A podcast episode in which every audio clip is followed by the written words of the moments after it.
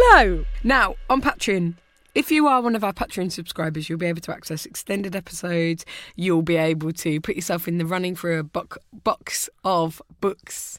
A prize, which is a box of books, is a tongue twister. You can put yourself in the running for that. And the odds are actually very good Yeah.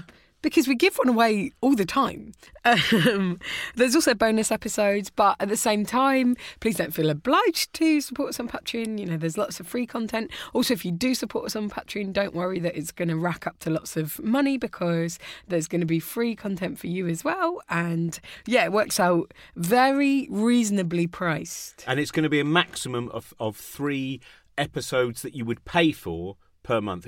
Generally, now we're going to be fortnightly, but we're going to have still uh, shows popping up in between as well, which will all be free whether you're a patron supporter or not. It's much cheaper than BT Sport.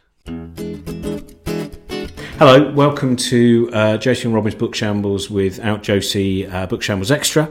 Uh, and uh, this is uh, a, well, a discussion about sleep and dreams. I have in my hand Matthew Walker's book, Why We Sleep, and I have to the right of me Matthew Walker. And this is a book that fascinates me immediately because, uh, as someone who has had some erratic sleep patterns, uh, our understanding of sleep as human beings. I mean, the first question uh, I suppose we still, whenever I've, I've done shows where people have brought up the idea of sleep, evolution wise, it seems that no one can come up with a nice, crisp, ultimate answer of why we sleep. That It seems logical until you go, why would this be programmed into Yeah. a creature? Why wouldn't a creature spend its entire time awake? This seems to be an evolutionary advantage to be aware. It does, doesn't it? it seems, if you were to think about it from an evolutionary perspective, sleep is the most stupid thing that you could have evolved.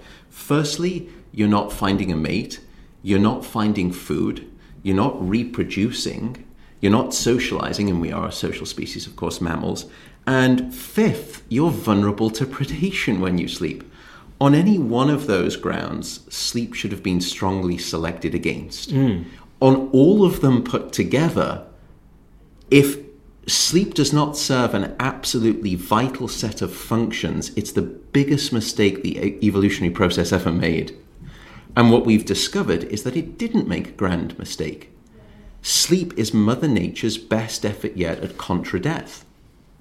It is the elixir of life. That what we've discovered. I mean, twenty years ago, you- you're very right in stating that we would ask the question, "What is sleep good for?" And there were a few theories around, but no one could give you a consensus answer. Now, 20 years later, based on hundreds of thousands of scientific studies, we have been forced to upend the question. We've been forced to ask is there anything, brain or body, that sleep doesn't beneficially support when we get enough, or that demonstrably implodes with dysfunction when we don't? And the answer is no. Every major system within the brain and the body are enhanced by way of sleep. So now we realize it was a fool's gold the way we were asking the question because we assumed there was a single function of sleep. And we went in search of it, this holy grail of sleep function, which is odd. Because I think I remember it in Dragons of Eden, Carl Sagan's uh, book about 1978. Wonderful book, I think yeah, at yeah. that point he he particularly went with the idea that it was uh, avoidance of predators, those that uh, Mm-hmm. had uh, the abilities of night vision, that it was therefore an advantage for mammals such as us to be still. Withdraw, yeah. and, yeah, with, and, and be still, yeah. So, could you run through a few of the, the, the different ideas over the, over the last kind of, I, I suppose, over really uh, over the twentieth century and into this century? What what were the viewpoints, and what, what was the, perhaps the most, uh, what looking back now becomes a bizarre view of the necessity of sleep? I, I think one of the most bizarre that I've read that I'm particularly fond of um, was that it was a time for eyeball oxygenation. and you think, well, hang on a second, what's going on? There is a stage of sleep called rapid eye movement sleep, and it's dream sleep. And it gets its name REM sleep, not from the popular Michael Stipe pop band, but because of what happens, which is that you get these darting rapid eye movements underneath the closed lids. And it turns out that your eyeballs actually do need to move for the sort of aqueous humor inside to stay oxygenated. And people thought, well, perhaps that type of sleep is necessary to keep your eyeballs oxygenated because during the other type of sleep, what we call non rapid eye movement sleep or deep sleep, um, there your eyes rest still. So that was one wacky theory for why we have at least one type of sleep, which is dream sleep. But stepping back to your question, more generally, what were the theories of, of sleep? One of them was this notion that sleep is simply a time when we conserve energy. Um, and it's good because we lie down, and if we were to be active for 24 hours, it would be so metabolically costly we couldn't sustain it. That now is deeply untrue because your brain is almost as metabolically active during sleep as it is during wake. And during dream sleep, some parts of your brain are up to 30% more active than when you're awake. So you actually only save a small sort of sample of calories by way of sleeping versus, for example, just lying on the couch but remaining awake. That would be the control condition to say, don't lose consciousness. You can lie still, but losing consciousness seems like a really bad idea. And for that energy theory to work out, there must be something especially beneficial about losing mm. consciousness. And the, there isn't anything calorically dramatically different when you're lying still with your eyes closed but awake versus asleep. They're essentially calorically identical, metabolically. So that idea that we conserve energy is utterly wrong. Um, there is some interesting data suggesting that it's useful in an environment where there are multiple species for you to share that eco sort of niche that you've got and taking people on and offline based on their physiology. Are they light based vision driven or are they sort of you know sound bit bats being a good example echolocation that's how they get around. Um, and there's some relevance to that. But if you look at that as a predictor of who sleeps and how much they sleep, there's no significant relationship. So that doesn't seem to be the defining factor of who sleeps and how much sleep that they get. And in fact, one of the difficult things has been to find out what the magic ingredient that determines what is a dramatic amount of variability in sleep across phylogeny. So elephants sleep very little, and giraffes do. They sleep maybe just three, four hours a day. The little brown bat is the hero of my field. They sleep almost 18 hours a day, and we should, should sleep somewhere between uh, seven to nine hours a day. And there's everything in between across the animal kingdom what is the single thing you imagine that pops out when you load up all of these possible contenders? Prey versus predator metabolic rate um, your um, brain to body mass size let's say. Uh, are you social? Are you non-social? Are you herbivore carnivore? Let's throw all of those into a big statistical model and say who wins out to predict who sleeps the most and who sleeps the least and the answer is none of them do. There is no one magic bullet that we've been able to find that clearly says, I, I am going to determine across the animal kingdom how much people sleep. Instead, it's actually a small um, fraction of each one of those that when you add them together, collectively they can predict how much sleep we see across the animal kingdom. It's not one factor, it's many factors. So, is this another example? It seems that in this century, in particular, there's the 20th century. I might be wrong here. This might be merely anecdotal, but we often go. There must be one answer. And in science, right. in a lot of different fields, and then in the 21st century, we've reached the stage of going of accepting it's complicated. The idea of the the, the desire to go, and that's why we sleep, and that's why we eat this, and that's why we find this toxic and all that. In fact, it is very hard to come down with that nice, neat, in the same way, I suppose, when you say, you know, what is life? And we still, after all these years, go, well, that's not bad, isn't it? But that's quite good example. And it becomes very. So is that what we're seeing here? Is we're, we're accepting, certainly in the biological world, that whereas in physics we might like to go, and thus we have this one equation, and this is summed up mm-hmm. of this behaviour. With biology, it's going to be much harder to go, we found the one equation that says sleep. It is, and it's complex for two reasons. Although I say complex, I actually would say it just makes sense for two reasons.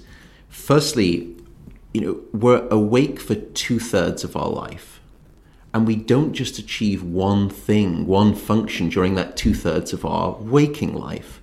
Why would the same logic not also apply to the one third of our life that we spend sleeping? In other words, sleep serves a whole constellation of functions, plural. And that's been, I think, the first radical change in scientific view over the past 20 years. There is not one singular function of sleep. Is there a single pressure all the way back in evolution that created this thing that we call sleep? That's possible. But that's a very different question than saying now, all of these millions of years later, what are the functions, what are the reasons this sort of you know finger buffet of wonderful health and brain benefits that we get from sleep? That's a very different question. So it's the eye when we go with the initial light sensitive cells may well have been yes. just to get out of the sunlight light and shade but it's again it's become complicated now. We've yeah. moved on from that. The eye serves multiple different functions in humans it turns out. It's not just for vision it does lots of other things too. And the same is true for sleep. So that logic that we actually have now multiple reasons why we sleep, I think has been great to embrace. I think the other difficult thing when you approach it from the sort of evolutionary cross phylogeny, across species kind of way, I think the danger is that people assume that sleep serves the same function, or at least at the same degree of dominance, for every species. And that's not true either. Think about wakefulness wakefulness is for certain things in some species and it's for different things in other species. So if you are a non social species, wakefulness isn't about serving the function of being social. Hmm. So you could say, well, so therefore there's something wrong with that, that particular species because wakefulness is not helping it be social. So it's dysfunctional. No, it's just that that species isn't necessarily a social species. But being awake is still adaptive for that species. It's just that wakefulness does different things for that species. You, you were saying about the, in, in terms of during sleep, uh, different species have different brain activity. That there's uh, the the idea before we were talking uh, before this recording, but the fact that, for instance, some species seem to they're, they're, they are very complex in their behaviour of going, there will be outliers that must remain awake within the shoal, or you have other species where it goes, right, the right hemisphere can go down now, but the left hemisphere has. Set. Now, that's a very, again, how do we research that? How do, how do we understand with these the, the complexity of that brain behaviour? Yeah, and so I think I, the, the point I would also make, by the way, from that sort of evolutionary point, is that every species that we've studied to date sleeps. And what that means is that sleep evolved with life itself on this planet. That's what it must mean. And furthermore, that sleep has fought its way through heroically every step along the evolutionary pathway from that point forward, which to me is, I just find utterly fascinating. Um, but I think your question is, is, is great too, because there are some species that, for example, will sleep with half a brain. So, aquatic mammals, dolphins are great example, examples of this. As they're moving, they still need to sleep. Now, they only have what we call non rapid eye movement sleep. They don't have rapid eye movement sleep or dream sleep. They only have non rapid eye movement sleep. That's one of the other differences across species. Some, every species has non REM sleep REM sleep evolved later in time. If there is a new kid on the block, it's dream sleep. Dream sleep came later.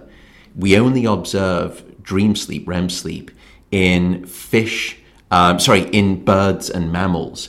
In amphibians, fish, and reptiles, we don't see true REM sleep.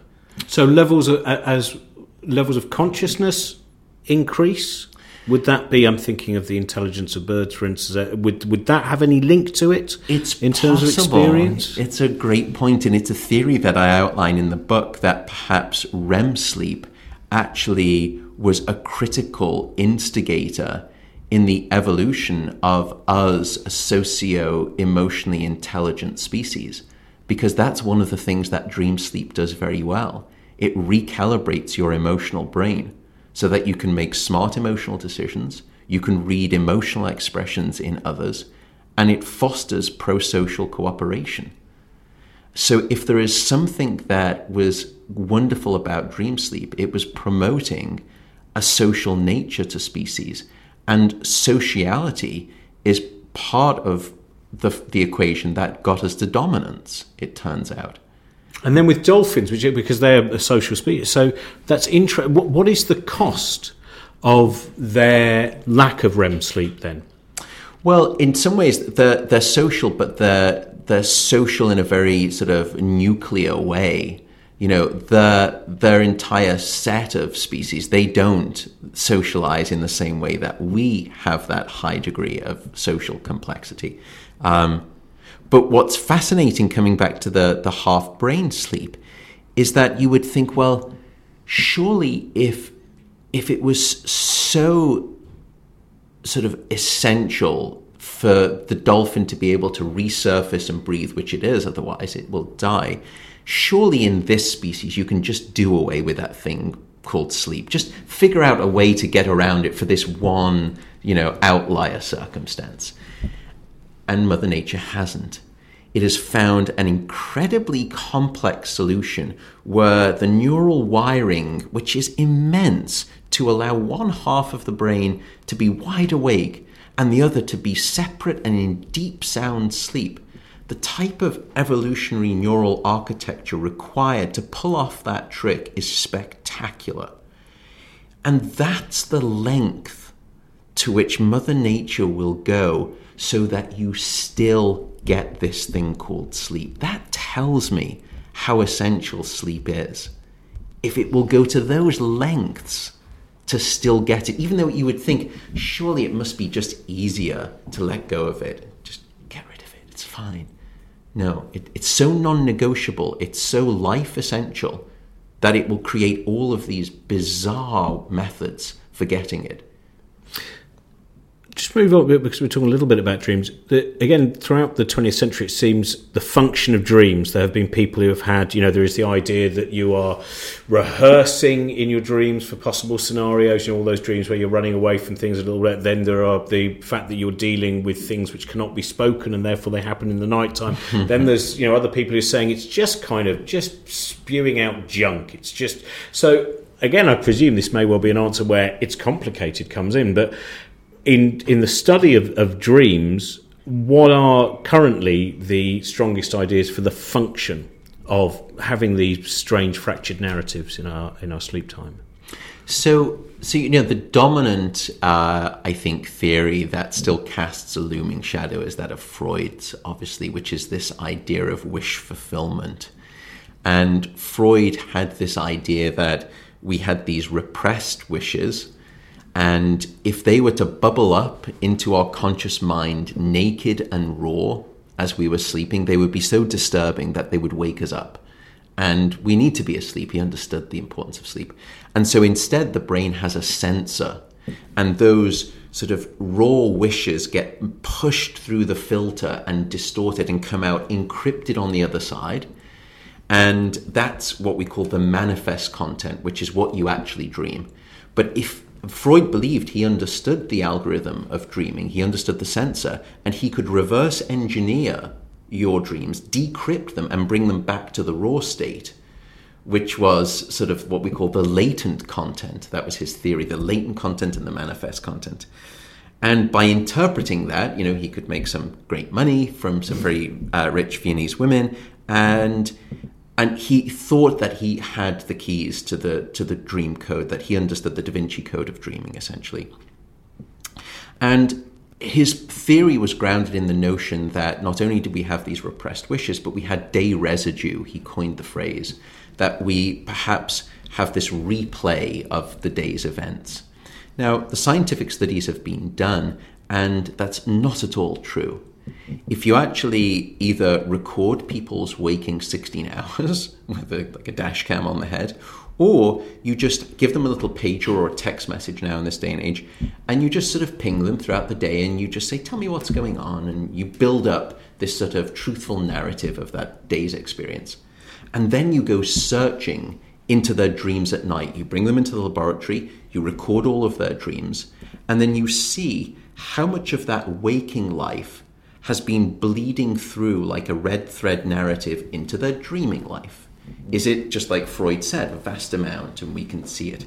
And the answer is no, it's about 1% to 2%, which is somewhere around statistical chance or far below it. Now, that's not to say that your waking life doesn't have a profound influence on what you dream. It does, and this is the recent science of dreaming. What does come through loud and very strong from your waking life into your dreaming life is not just the rewinding of the videotape. Instead, it's the emotional themes and concerns of the prior day. Those are the things that you can't avoid. Those are the things that you see clearly coming up into dreams. And one of the recent discoveries, and we've done a lot of work in my own laboratory on this, is that dream sleep provides a form of overnight therapy. It's about emotional resolution.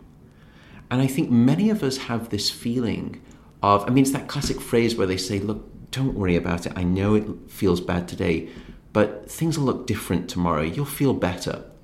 And this has led to the erroneous term that time heals all wounds, and that's wrong to a degree.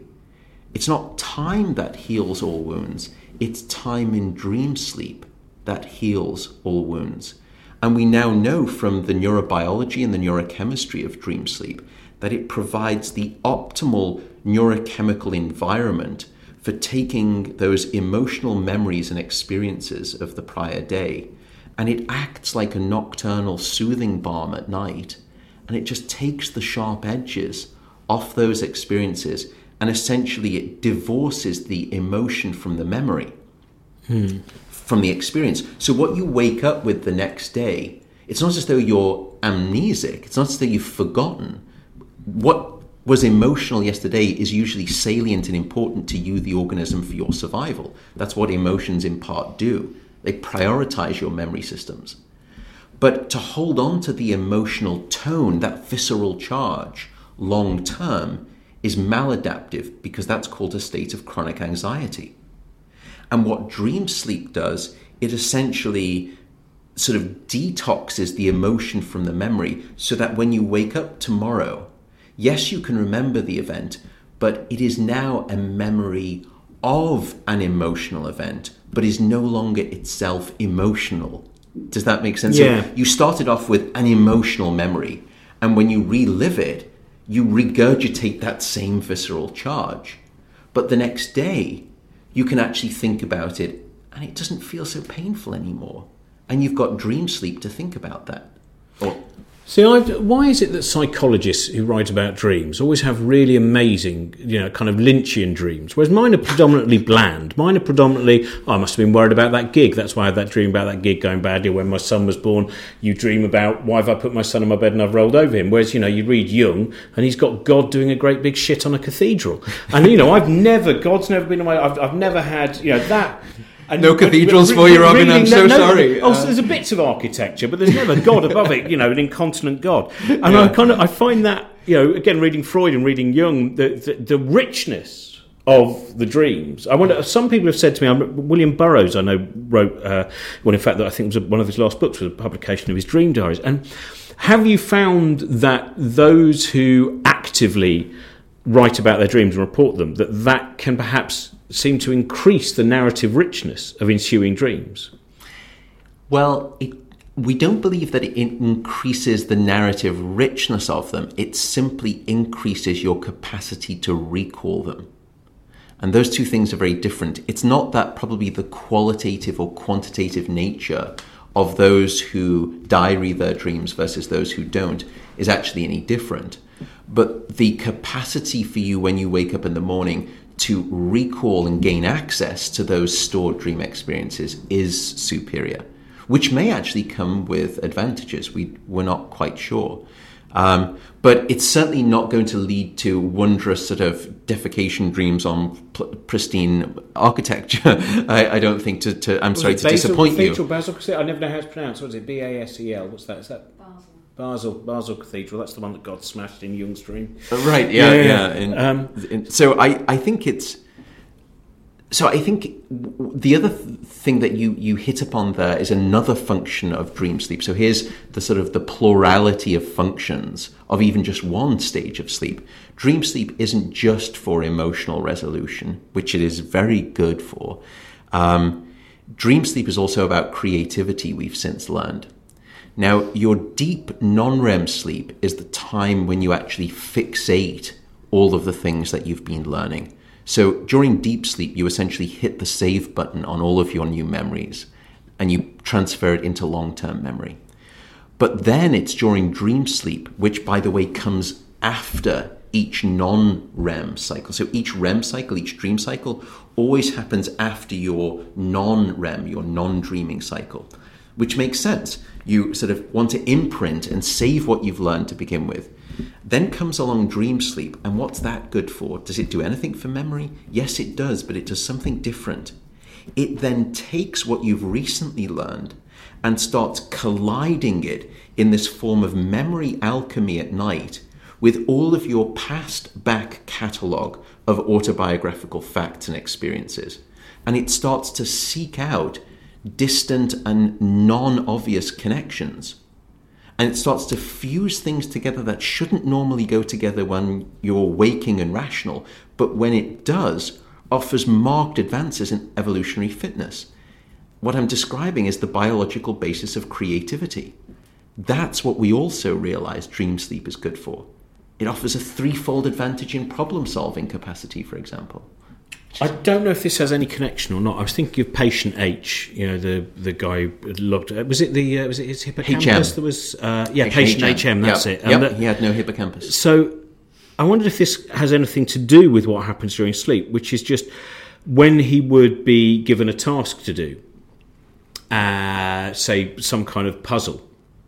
When he would return the next day, he would have no memory of doing the puzzle, but he would actually have improved, and his ability would improve, though he had no conscious memory of ever doing it. So day after day, he would get better and better and better. Now, this might have nothing to do, but I wondered whether, in terms of the memory that we see active in sleep, whether this would have any repercussions in our understanding of our unconscious collation of ideas. So it's actually remarkable. There have been is a complete real paucity of studies that have actually looked at the dreams of amnesic patients.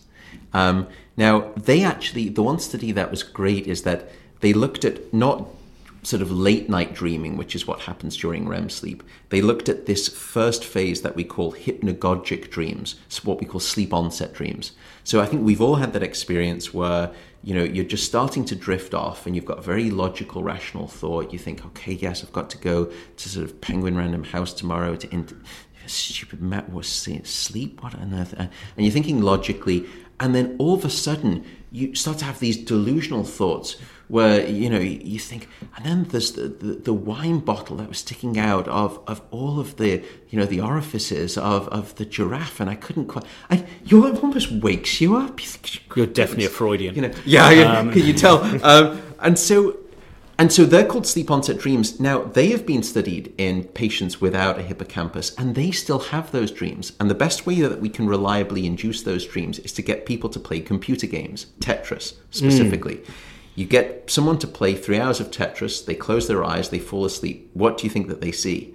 They report seeing all of these shapes dropping down in front of their eyes and you ask amnesic patients, you say, Do you remember playing a computer game? They say, I, I, I'm sorry, I have this condition, I don't remember who you are, and I don't remember playing. And they say, Okay, tell me about what was just going through your mind just before we woke you up. And they will say, Well, it was strange. They were like garden tiles, these kind of geometrical shapes, and they were just falling down, and I, I seem to have been rotating them, and I don't know why. And so they actually do have dreams, which tells us that for the those sleep onset dreams, the hippocampus isn't necessary. Other parts of the brain that are intact must be transacting that type of dreaming. So the other way of coming round to that question, though, which I think is also interesting, is not to look at people who have no memory, but to actually look at those who have superior astronomical memories. And we've done some of this work. We've looked at these just these incredible mnemonicists, those people who just have almost photographic eidetic memory. They just don't forget. And what we found there is not that they're hyper creative, and that's about REM sleep, that's about dream sleep. Instead, it's something different. It's that, that deep non REM sleep that's different in them. And specifically, when you go into deep non REM sleep, you get these huge, powerful bursts of big brainwave activity. But it's a very slow brainwave. And that's why it's also called in my field slow wave sleep. Deep sleep mm. is called slow wave sleep because of these huge undulating slow brain waves. But what rides on top of those deep, slow brain waves, this mantra chant that your cortex goes into, which is beautiful when you see it in the sleep laboratory, at the end of each one of those, it's festooned with this champagne cork burst of electrical activity called a sleep spindle.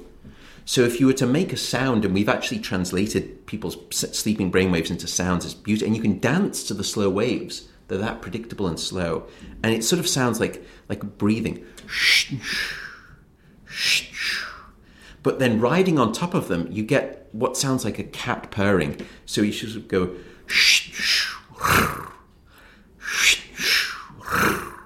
And that is a second brainwave of deep sleep called a sleep spindle. And sleep spindles are powerfully related to learning and memory, we've now discovered. People who have astronomical superior memory have almost a 300% increase in the amount of these sleep spindles that they have, and we've got no idea why. But it is clear that their sleep. Now, the sleep quantity is about the same. If you look at them, they sleep about seven to eight hours, and you think, oh, so it's not sleep. Sleep's got nothing to do with it. That's not right. It's, a, not, it's about the qualitative nature of their brainwaves rather than the quantitative nature of how much time it is that they're spending asleep. Their sleep quality is different to mortals like myself who will, you know, forget names within mm. seconds. you know, uh, even though I get a solid eight hours routinely every night. Um, their sleep is different, and we're just starting to scratch that surface. So that's the only way I can really, I think, address your question scientifically about sort of the hippocampus and memory and learning is not looking at it when memory and anatomy associated with it is deficient, but in the opposite direction, when memory and the anatomy that supports it is hugely potent. The um, hypnagogic is uh, that's actually my that's the one thing I missed most when I uh, had insomnia. Yeah, is that that bit when you're on a plane like yesterday where I just are so tired and you have three, and they're almost they are like fireworks. They it's it's an explosion of a narrative that you then can't quite retrace exactly what it was, but you can see a face and you can see that's um, lucid dreaming. Now, some of my more uh, mushroom and hallucinogenic friendly friends uh, are quite obsessed with the idea that they can control. Well, not upset, but they're very interested in the idea that they can control their dreams, that they mm. are able to make themselves do it. What is your opinion on uh, that? A bit, and what again? If that if that were a possibility, what would that say about the different kind of dream state that that is? Yeah, isn't it? It's a great, great question. So, firstly, just to define it, lucid dreaming is simply um, when you become aware that you're dreaming while you're dreaming, and at that point, you would be defined as a lucid dreamer. But colloquially, lucid dreaming is used to suggest that you can control your dreams and what you dream volitionally. Um, most of us can't do that. Uh, about 20% of the population seem to be lucid dreamers. Um, 80% aren't.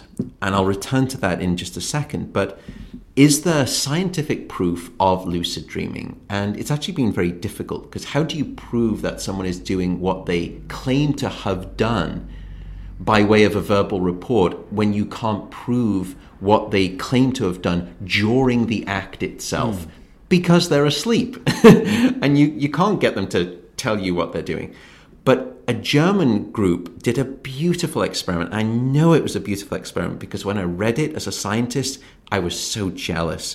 I thought, uh, you know, uh, oh, I wish I'd thought of that. It was brilliant. And here's what they did to prove lucid dreaming beyond a shadow of a doubt. They got a group of lucid dreamers, claimed lucid dreamers, and they put them inside an MRI scanner and they were awake to begin with. And they said, okay, for 30 seconds, I want you to clasp your left hand, and then I want you to clasp your right hand, and then clench your left hand and clench your right hand over and over again. and they would map inside the brain scanner which parts of the brain were active during left hand movement and right hand movement, left hand movement and right hand movement. So I knew the neural ground truth for you, Robin, in your brain, what it looks like when you're moving your left hand. When, and I can see it physically, you're doing it, it's real. So then I had every person's ground truth map. Aha, so now here's the tr- go and prove it to me. So they let them go into a lucid state, and the only group of muscles, by the way, that doesn't undergo paralysis when you go into dream sleep. Normally, when all of us dream, our brain paralyzes our body so the mind can dream safely, so that we don't act out our dreams. But there's one volitional muscle group that is spurred from the paralysis. It's the extraocular muscles that control your eyeball. And that's the reason that you can have those rapid eye movements. Every other muscle paralyzed. So the eyes are the only way that a lucid dreamer can communicate with the outside world. So we have electrodes on the eyes, and we know when the eyes are moving, and we give predefined instructions. And we say, when you become lucid, give me three flicks to the left. And we're looking inside the MRI room and we're watching the trace, and now they've given me three flicks to the left, and I know they're lucid. And then I say, as soon as you gain lucidity, give me two upward eye movements to say you're now moving your left hand in your dream. And then give me two downward move eye movements to say I'm now about to move my right hand. And then I code the MRI scans that are constantly going on into those sections where they've told me they're moving their left hand in the mm. dream and they're moving their right hand in the dream, even though they, they are not moving their hand physically, of course, because they can't, because they're just as paralyzed as all the rest of us. And when you look at the results, what did they find? Truth. Those same parts of the brain that were lit up when they were physically moving their hand when they were awake were the same parts that became active when they claimed that that's exactly what they were doing under their own volitional control while they were dreaming. The first scientific true proof that we have that lucid dreaming is real. And it was brilliant. So no longer was it the realm of the Freudian sort hmm. of, you know, mushroom sort of taking, you know, uh, substance smoking uh, groups. It had to be embraced scientifically, which then led to the question if lucid dreaming is real, and possible, what's its possible function? Is there a benefit to lucid dreaming? Now, you could argue from the stats that I gave you that if 80% of Homo sapiens are not natural lucid dreamers, then it mustn't be adaptive. Because if it were so powerful, then all of us would be lucid dreamers, and we're not by nature. You can train it, but we're not. And that's one argument, but I think it's a false argument because that argument assumes that we've stopped evolving. Mm. And we haven't.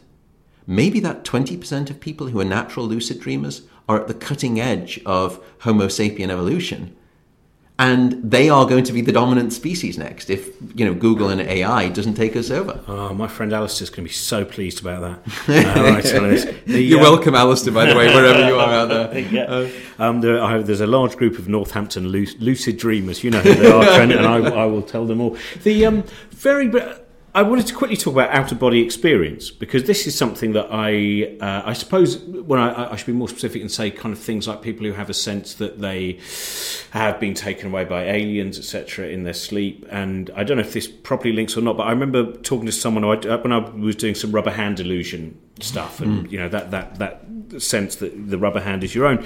And I was fascinated by the, the researcher at Birmingham who said that uh, those people who, for those who don't know, so I'll explain a little bit for people listening.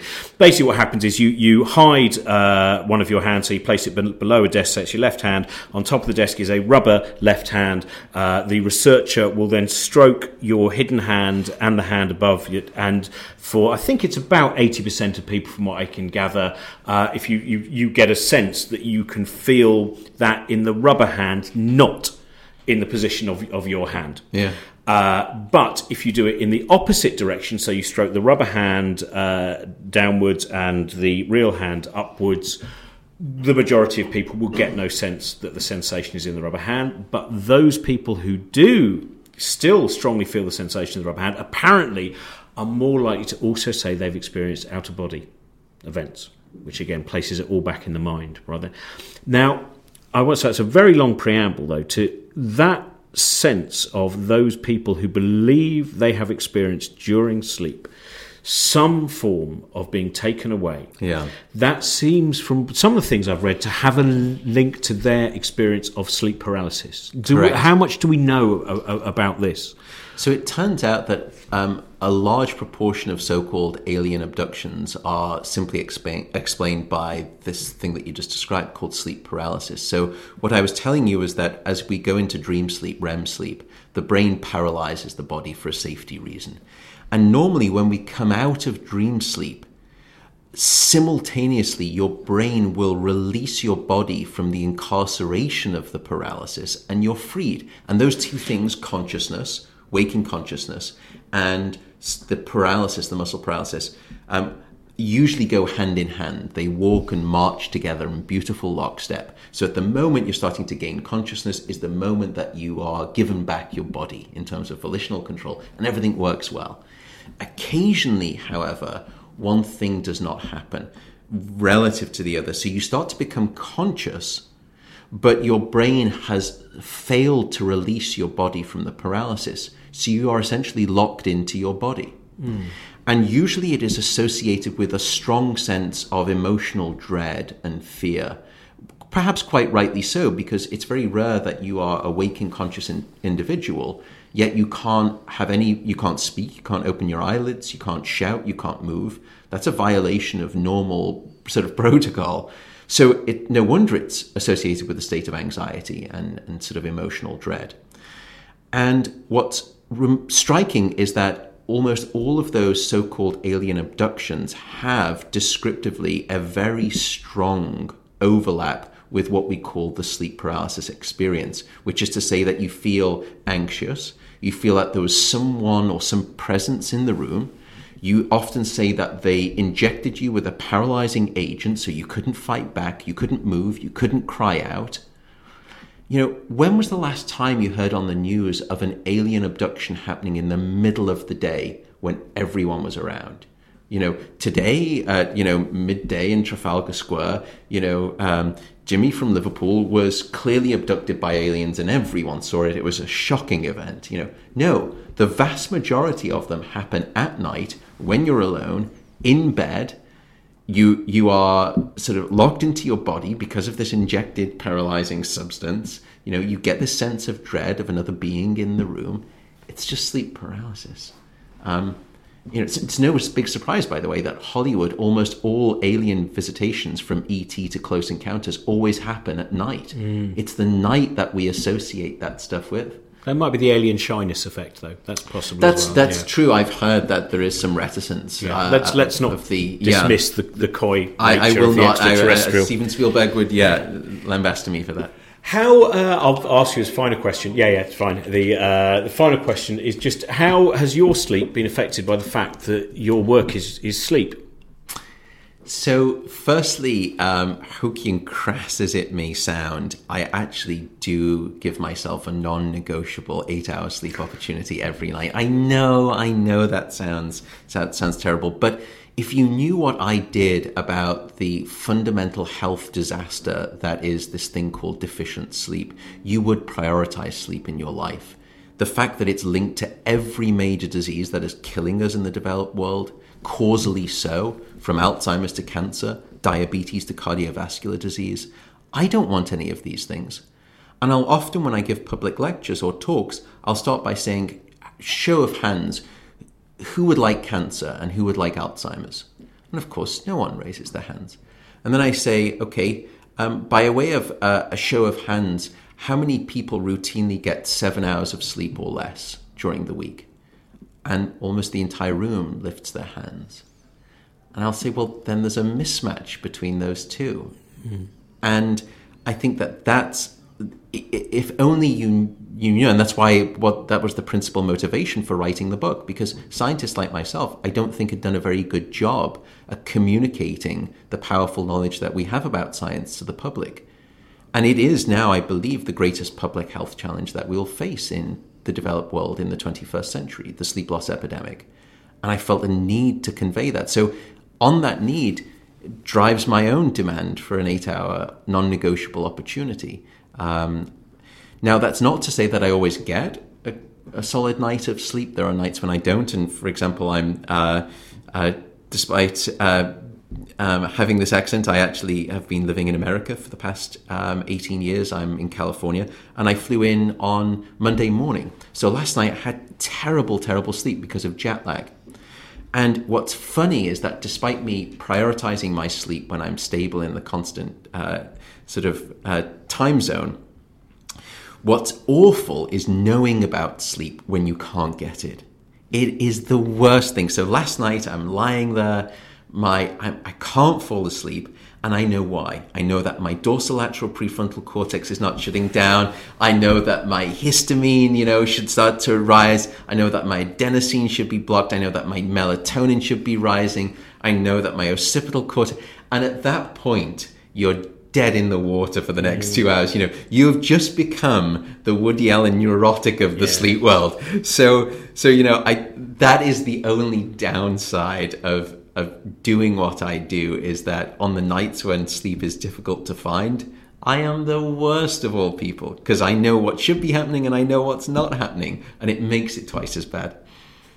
Do you, by the way, just for, in terms of thinking of the brain, Henry Marsh, the, the Yes. neurosurgeon, there's that lovely line he said with, I always forget the name, who's that guy, My Struggle? He's done about 10 volumes of this now, the uh, uh, writer who writes these very lengthy existential examinations of his own life. And he's, it's Nov, Nelson, oh God, what's, his, what's he called? Nausgard, that's it. No, Knausgard. Uh, he, um, he he said to him once in an interview. He, he said, "Don't you ever feel a bit of a pity that you know there's not something extra and magical around the brain? That it's just this physical thing." And he had this great line where he said, "You don't seem to realise it upgrades matter. It doesn't downgrade hopes and dreams." And I wondered how. Yeah, do you would you feel Oh, that's absolutely. You know, I I will when I look at people in my own sleep laboratory and I see this incredible ballet of electrical patterns that dance and the coordination of brain cells all uniting with this one voice, all crying out at the same time, all falling silent. It's the type of neural synchrony that you never see in, when we're awake. It's a beautiful thing, this thing called sleep. And I am awestruck every time I look at it in my laboratory. So the appreciation I have is so rich as a consequence.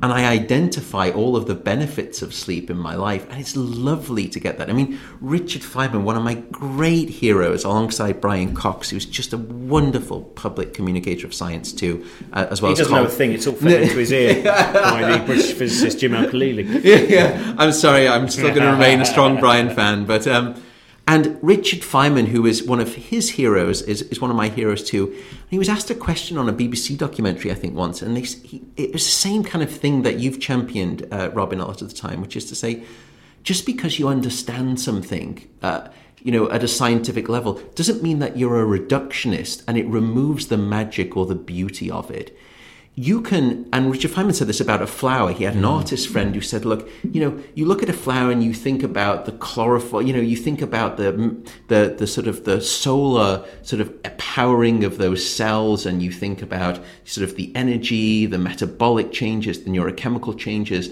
the physical electrons going on. Well you've just unromanticized the flower haven't you? Congratulations. And he said no it's the opposite. I can still appreciate just the pure raw beauty of the flower, just like you can. But in addition, I can understand the scientific beauty of its biology that lies within it. And to me, that's exactly what science does for us. It unlocks an en- entirely new descriptive level of beauty, yet still preserving everything that's wonderful and magical and natural about beauty. They're not opposites. It doesn't subtract; it only adds. Thank you very uh, much. Lovely way to end. So there's going to be, uh, if you enjoy the podcast and you've never seen uh, one of Robin's kind of celebratory shows before, I would really, really recommend it. This Christmas or around this Christmas, uh, there's going to be a new Nine Lessons and Carols, which is a kind of non-religious but non-exclusive celebration of life and the world and finding things out and participating. What I love is the way that you deliver that is very much how you see people doing a round of just a minute. There's just enough thought without the being A break. uh, uh, yeah, That is my Radio 4 skills. you are like a youthful Sheila Hancock. Not that I'm saying Sheila Hancock's old. She, he said it, Sheila. Go and get him. It's presented by the Cosmic Shambles Network, and the tickets are on sale now. And it's December 16th, 19th, 20th, and 22nd at the Conway Hall in London, which is a beautiful relic of a bygone intellectual past. that it is. It is one of our favourite venues in London to do shows at. So tickets, yes, they are on sale now at cosmicshambles.com slash nine lessons, and that's nine spelt out N-I-N-E rather than the number nine lessons. Four nights of science and comedy and literature and music. Uh, lots of guests. Robin will be hosting each night, and some of our guests include Josie, obviously, uh, Jim Al-Khalili, Helen Czerski, Matt Parker, Lucy Green, John Luke Roberts, Grace Petrie, Hollie McNish, Salena Godden, lots, lots, lots more. So make sure you get your tickets now. Cosmic Shambles Network has lots of other podcasts, blogs, videos, documentaries, all that kind of things. So you can check out uh, Science Shambles and uh, our short Chaos of Delight films and Speakeasy and lots of other bits and pieces. So go and have a look there. This podcast is part of the Cosmic Shambles Network. Josie Robbins Book Shambles was produced by Trent Burton of Trunkman Productions.